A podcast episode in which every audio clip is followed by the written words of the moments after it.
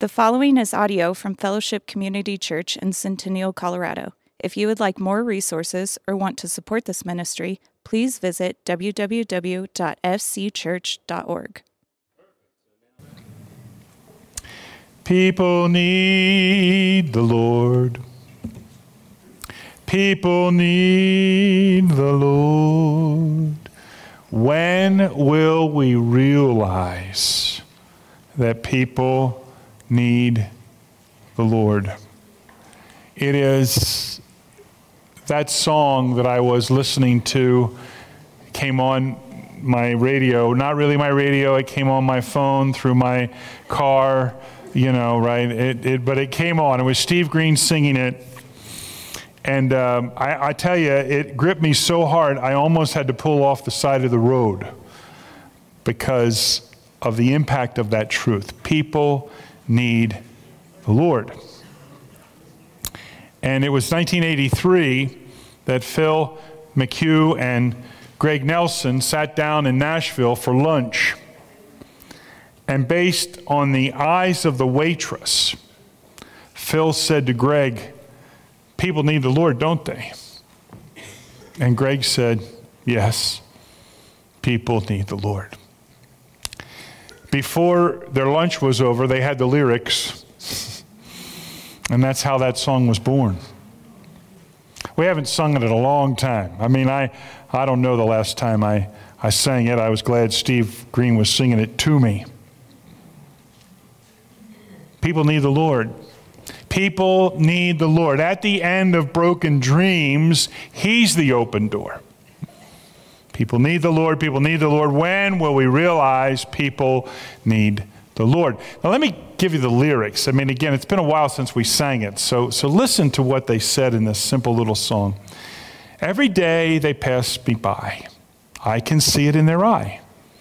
Empty people filled with care, headed who knows where. On they go through private pain, living fear to fear. Laughter hides the silent cries only Jesus hears. We are called to take his light to a world where wrong seems right. What could be too great a cost for sharing life with one who's lost? Through his love, our hearts can feel all the grief they bear. They must hear the words of life only we can share. As I get older, I feel the compulsion more than ever to share the gospel. And it's not just when I'm here. A guy came to install my uh, new garage door opener. And while he was installing, I get to talk about Jesus. I bought a car this week. Yes, that transmission, whatever, I talked to you about that. The salesman and the guy that was the financial guy both heard about Jesus. You know, it, it, Paul says it this way For when I preach the gospel, I cannot boast. Nothing about me, since I'm compelled to preach. Woe to me if I do not preach the gospel. It's painful for me. It's disturbing for me if I don't preach, if I don't share the good news. And that is exactly the position and the attitude of John Mark, who wrote the letter that we're going to explore next. He was an evangelist and he had one message. He wanted people to know that the servant is on the mission. He uses the word servant often, and I think the key verse for the book, the letter, is in chapter 10. For even the Son of Man, one of Jesus' favorite titles for himself, it's an obscure messianic title in Daniel, but Jesus used it a lot. For even the Son of Man did not come to be served, but to serve and to give his life a ransom for many. When he comes again, we'll serve him. That's what it'll be. But when he came the first time, he came to serve and to give his life a ransom. It's the only time Mark uses that word ransom, to pay the debt we could never pay, to set us free. To pay the ransom, his life as a ransom for many. Unfortunately, it's not everybody, because not everybody chooses to believe. But when you believe, you have that freedom. So, what about this guy, Mark? You know, Mark in, in the New Testament, I said he's an eager evangelist. He, this is the earliest recorded biography of Jesus Christ. Most scholars believe Mark was written first, and then Matthew, and then Luke. And they're called the synoptic gospels because synoptics comes from the language see together. And there's a lot of commonality in Matthew and Luke and Mark. And most believe that Matthew and Luke relied on Mark when they wrote down the gospels. Matthew, of course, was an eyewitness. Luke was a Gentile who did a lot of research. Mark, his name means the hammer. the hammer. It's a Roman name, but he's a Jewish man, which I don't know the background to that story. We don't know. But eight times his name is mentioned. He is an eyewitness to the events of the Passion Week.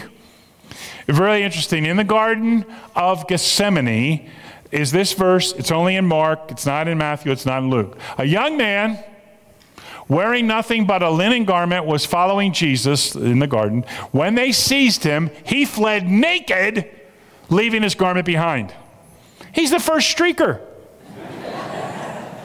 And I think it's Mark. I mean, we're not sure, but it sounds like Mark never identifies himself in the letter, but maybe he does here. He's an eyewitness, but he wasn't an eyewitness to the rest. Most believe that the upper room was in Mark's house. And that became a place of prayer. In Acts 12, when this had dawned on him, that's Peter, he just escaped from prison, he went to the house of Mary, the mother of John, also called Mark, where many people had gathered and were praying. So it became a place in, in the city, a place of prayer, a place of gathering of believers. And we know that Mark went on two missions trips. He went out with Paul and Barnabas on what's called the first missions trip. And then when they agreed to go again, his uncle, Barnabas, wanted to take him. But uh, Paul wasn't so sure. Barnabas wanted to take John, also called Mark, with them, but Paul did not think it wise to take him because he had deserted them in Pamphylia and had not continued with them in the work. I think Paul was tough at times, you know, like, eh, he deserted us. They had such a sharp disagreement that they parted company. The term sharp disagreement almost mean I mean it was a serious debate. Barnabas took Mark and sailed for Cyprus, and Paul chose Silas and left, commended by the believers to the grace of the Lord. So the missionary force doubled, and Barnabas took a missions trip with his nephew, John Mark. There was reconciliation with Paul. The last letter he writes, he says, Get Mark, bring him with you because he is helpful to me in ministry. He's profitable. There, there was reconciliation. But it's not just Paul that had a relationship with Mark, but Peter as well. This is very striking. She who is in Babylon, Rome, Peter writes, chosen together with you, sends you her greetings, and so does my son, Mark. So he identifies His son, maybe his son in the faith. Uh, we can't be sure. But this is a season when there's great persecution in Rome because uh, Caesar blamed the fire on the Christians and started persecuting Christians. And so most believe that Mark wrote down his gospel while consulting with Peter. And that's very interesting. Or listening to Peter's sermons and taking notes and then, and then put it together. So there's a man, a church father, who was a direct disciple of John the Apostle. His name is Papias. And in, night, in 140 AD, he wrote this Mark, who was Peter's interpreter, wrote down accurately, though not in order, all that he recollected of what Christ had said or done. For he was not a hearer of the Lord or a follower of his. He followed Peter, as I have said. At a later date, and Peter adapted his instruction to practical needs. Peter was a very practical preacher, evidently, without any attempt to give the Lord's words systematically. So that Mark was not wrong in writing down some things in this way from memory, for his one concern was neither to omit nor to falsify anything that he had heard. We have other church fathers that attribute the letter to Mark, but this is the strongest of those. Don't forget the Holy Spirit of God is guiding Mark as he writes this letter. It is inspired by God. He is writing scripture. Now, whether he wrote it in the 50s, some think he wrote it in the 50s, um, which would be closer to the actual events, uh, because in Qumran, in, in the Dead Sea Scrolls, they found some fragments of Mark that predate the mid 60s, which is what generally scholars today think that Mark was written in Rome in the mid 60s. And then subsequently, Luke and Matthew consulted with it. But remember, this is God's Word. So our series is The Servant on the Mission, and today's title is The Gospel Genesis God, John Prepares the Way. I want to look at verse 1 as, as we talk about the beginnings. The beginning of the good news about Jesus, the Messiah, the Son of God. There it is. That's, that's his opening words, and it's kind of like a heading for the whole book the gospel, the good news, was a word the Romans used, actually. The Romans used this word evangelical when they described a victory on the battlefield, or it is used to describe the birth of Caesar Augustus. Kind of interesting. In, in one commentator says it clearly a historical event which introduces a new situation in the world. That's what the good news was about. That's what evangelical was about. This gospel, then, probably from Mark, becomes a prominent term in the Christian language. He really Christianizes it, perhaps, and Paul used it 80 times. Evangelical means you believe the gospel, you believe the good news.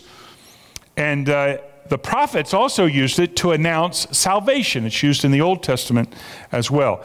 Who is involved? Well, it is, of course, the Messiah, the Christ, the anointed one. Now, Mark doesn't use the term Christ that often, but when he does, it's really significant. In chapter 8, Jesus is asking his apostles, What about you? Who do you say I am? And Peter answered, You are the Messiah. So there it appears right there. You are the Messiah. You're the Christ. In chapter 14, Jesus remained silent at his trial and gave no answer. Again, the high priest asked him, Are you the Messiah, the Son of the Blessed One? I am, said Jesus. And you will see the Son of Man sitting at the right hand of the Mighty One and coming on the clouds of heaven. Quite a statement at his trial. He didn't speak much, but when he did, he did affirm that he is the Messiah. He is the Christ. He is the one that was promised by the prophets and who has come. Here in, fact, in chapter 15, in the same way, the chief priests and the teachers of the law mocked him among themselves. He saved others, they said, but he can't save himself. Let this Messiah, this King of Israel, come down now from the cross that we may see and believe. Those crucified with him also heaped insults on him. So they're throwing back the title in his face when he's dying for them. If he had left the cross, there'd be no salvation. He also says it's the gospel of Jesus Christ, the Messiah. Jesus is the center of this message, and he's also the Son of God. He doesn't use that title too much, but Mark is never afraid to affirm that Jesus is God in the flesh. Okay, he's never ashamed of that. And here in the very end of the book, when the centurion who had been involved in the crucifixion of Jesus stood there in front of Jesus after he had died, saw how he died, he said, Surely this man was the Son of God. So that introduction is the introduction that John uses. And he says he's just beginning. I love that. He's just beginning because the gospel story hasn't been ended yet. In eternity, a million years from now, I guarantee you, we're singing gospel songs. We're going to celebrate what Jesus did at the cross. We're going to celebrate what Jesus did when he rose again. And how sad that our society mocks this today. Because this is the truth. This is the one who came and died and paid the ransom for all who will believe on him. And that's what Mark wants us to know. That's why he wanted the people in Rome to know about this. That's why he wrote his gospel. And it's the focus of worship in eternity, but it's only the beginning. I love the way William Barclay says this in his commentary. History is not a random kaleidoscope of disconnected events. It is a process directed by the God who sees the end in the beginning. Hallelujah. God had a mission and a plan, and He carried it out through His Son, and Jesus willingly and enthusiastically died for us, was buried, and rose again, and is coming again. So, all that truth of the gospel is, is, is in this letter. Mark is so enthusiastic that he keeps using the adverb immediately, immediately, immediately. 41 times in this letter, he uses that adverb to describe the, what Jesus is doing. He doesn't have a lot to say about his teaching. It doesn't mean he doesn't include teaching portions, but unlike Matthew and Luke, for instance, the Sermon on the Mount does not appear in Mark. But he's active. He's the servant. He's the Savior. And we're going to learn so much about who Jesus is by looking at this gospel. I've never attempted this before. I think I'm crazy, really. To say I'm going to start at Mark 1 1 and go all the way through the book, this is going to take a while. Okay. But I think it's going to be worth it. I think it's going to be a blessing as we look at the life of Jesus Christ. And I want others to know about him. I, if they're watching online, I want them to know. Like I said, Salesman heard about it. Guy, you know, in the garage, he heard about it.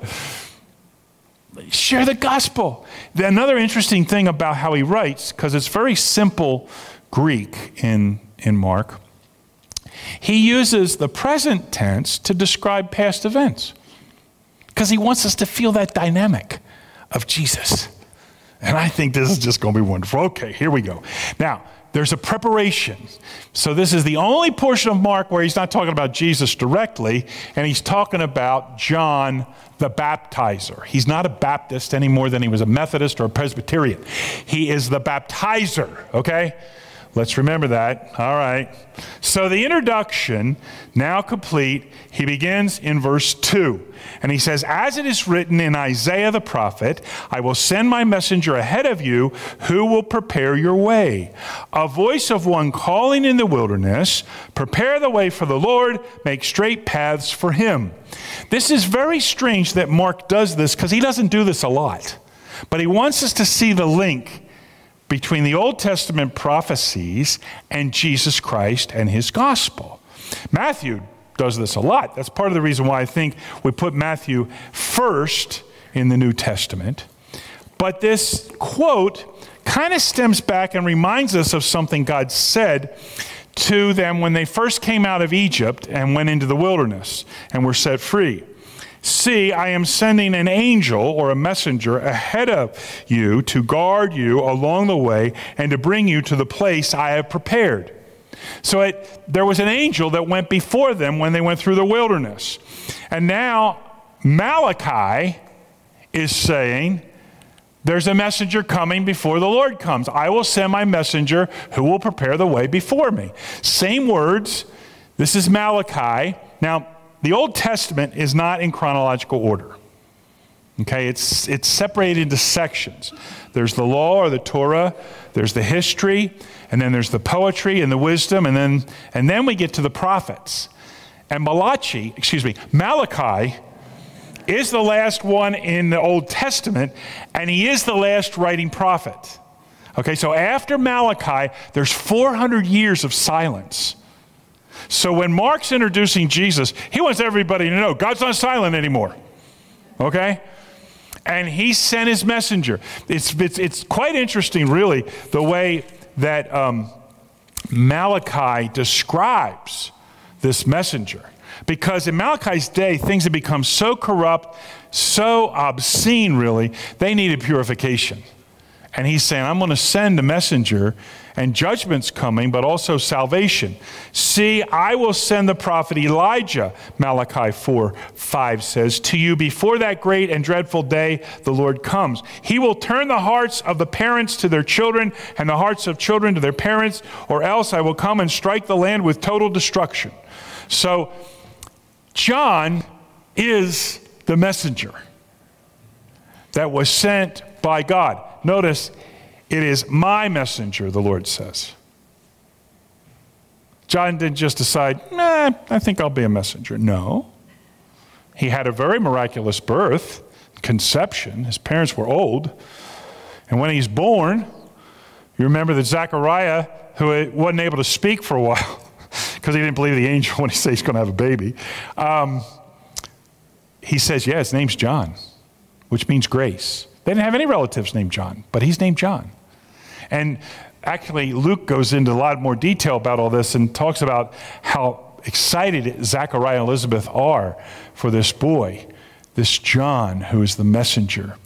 And Isaiah also predicted, and that's why this is the predominant quote, and that's why Mark identifies Isaiah, because in Isaiah 40, Isaiah's 39 chapters about judgment then are changed in chapter 40 when the first words are, Comfort my people.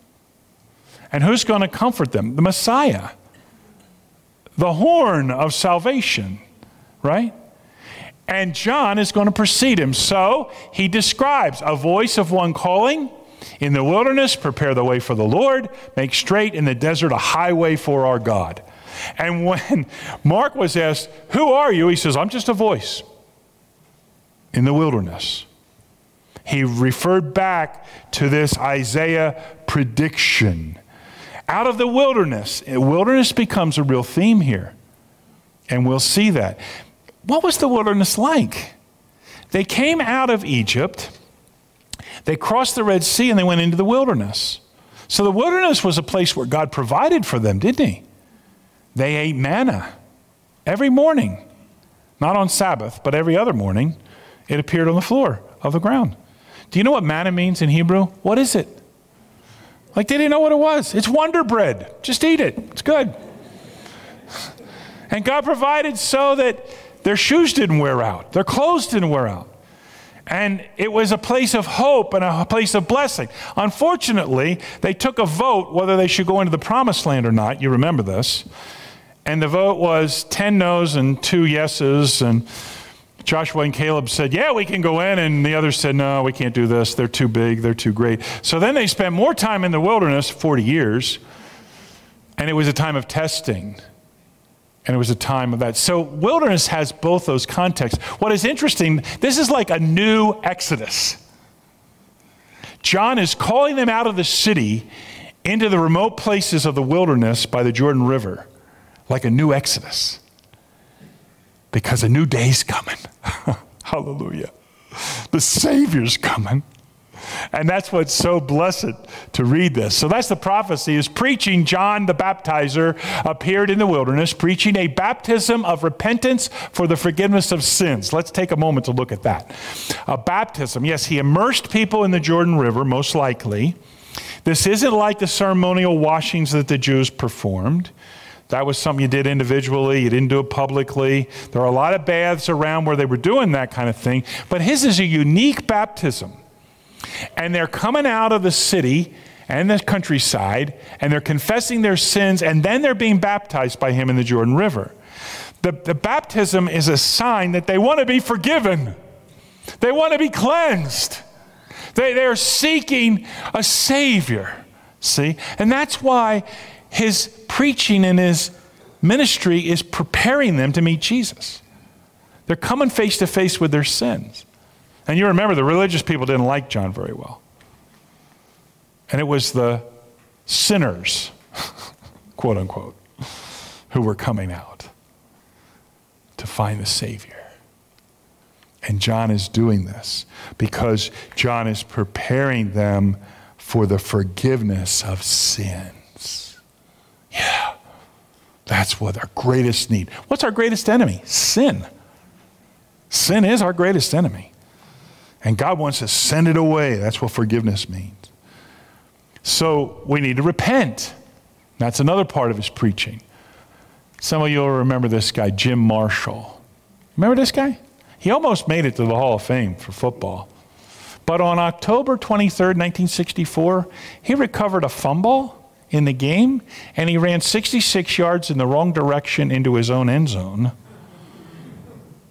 And, and his opponents that day got a safety, which means they got two points and they got the ball back, if you understand football language. When he picked up the ball, he's running in the wrong direction. He was confused. How many of us would say there was a season of my life where I was confused and running in the wrong direction? I was heading to the wrong goal. And God fetched me up by His Holy Spirit and He turned me around 180 degrees. You see, there's always hope. John wanted us to hear that. John wanted us to know that. Jesus also speaks of repentance. It means a change of mind, a change of heart that leads to a change in behavior. I love the way it's said in Proverbs whoever conceals their sins does not prosper. You try to hide your sin, you try to protect yourself, it doesn't work. But the one who confesses and renounces them finds mercy. See? So that's the gospel. That's what John was doing in preparing these people in this new exodus, coming out of the city and confessing their sins and being baptized in the Jordan River. How about the person? John wore clothing made of camel's hair with a leather belt around his waist. Hmm. I wore a coat today because my wife told me that when David preached, he wore a tie. So I thought, I better wear a coat. you don't care much about how I'm dressed. But imagine if I came in with camel's hair and a leather belt, you'd be a little nervous, wouldn't you? what happened to Pastor? He went off the end. So it's eccentric. And Elijah himself wore similar clothing. And he ate locusts and wild honey. He was not a vegetarian. He ate real meat and insects like locusts, the only clean insect in the law. I don't know how they taste. I hope he dipped them in chocolate. I don't know. But that was his diet. So he's very eccentric. And, and, and Jesus says, you know, why did you go out to hear this guy? Why did you go out into the wilderness to see? A reed swayed by the wind? If not, what did you go out to see? A man dressed in fine clothes? No. Those who wear fine clothes are in king's palaces. Then what did you go out to see? A prophet? Yes, I tell you, and more than a prophet. He's preparing the way for Jesus. This is the one about whom it is written, I will send my messenger ahead of you who will prepare your way before you. See, he's quoting Malachi too, also. And what a blessing. Truly I tell you, among those born of women, there has not arisen anyone greater than John the Baptist or baptizer, yet whoever is least in the kingdom of heaven is greater than he. So that's what they went out to. And it was the sinners who went out. When the Pharisees went out, he said, You brood of vipers. And when, he's, when they're asking him, What should we do? He says, Be a person of integrity. If you collect taxes, don't take more than you're owed. If you're a soldier, do your job well. You see, the gospel changes our lives. It's not just a creed, it's not just a prayer, it's, it's a life change. And that's, that's what the gospel is so powerful. That's why this world needs the gospel. That's why we need to be the gospel carriers. That's what, Je- that's what Mark believed. That's what we believe. So he makes one proclamation that Mark records and this is John, after me comes the one more powerful than I. The spotlight is on Jesus, it's never on John. He is not interested in that. He doesn't want popularity, he wants them to see Jesus. The straps of whose sandals I am not worthy to stoop down and untie, which is what the meager slave would do. I'm not even worthy to do that. I baptize you with water, but he will baptize you with the Holy Spirit. And of course, that is fulfilled at Pentecost, and the church is born. So, John uses a very apt illustration to describe his humility. In the Gospel of John, he says, He must increase, I must decrease. Yep, that's who John was. So I want to ask the question how does God use this message to prepare people to meet Jesus today? The first thing we need to come to grips with is our sin. I won't seek a Savior unless I know I need to be saved. You won't either. And the Holy Spirit comes along through the Word of God and His ministry to convict the world of sin, righteousness, and judgment. Sin because we have not believed on Him. Righteousness because He's already gone to heaven, and judgment because the prince of this world already stands judged. And when you come under that kind of conviction, you run to the Savior. See? That's how John prepared people in his day. That's how we are prepared today to meet Jesus. Hallelujah. And every time we run to Jesus and ask Him to forgive us of our sins and confess them, what happens? He does it. And if Jesus Christ declares you to be clean and forgiven, you're clean. You're forgiven. It doesn't matter what anybody else says or what anybody else thinks. but you must decide to follow Him. You must decide. So we go back to the verse. Even the Son of Man did not come to be served, but to serve and to give his life as a ransom for many. Dear Lord, thank you for sending your Son. Thank you, Jesus, for dying in our place. Thank you, Jesus, for paying the full debt of our sins. As we come to the table to remember you today, we thank you that you have forgiven us all our sins when we trust in you. we don't come like they did seeking for forgiveness. We come to remember you knowing that we are forgiven in Christ. The blood of Jesus Christ cleanses us from every sin.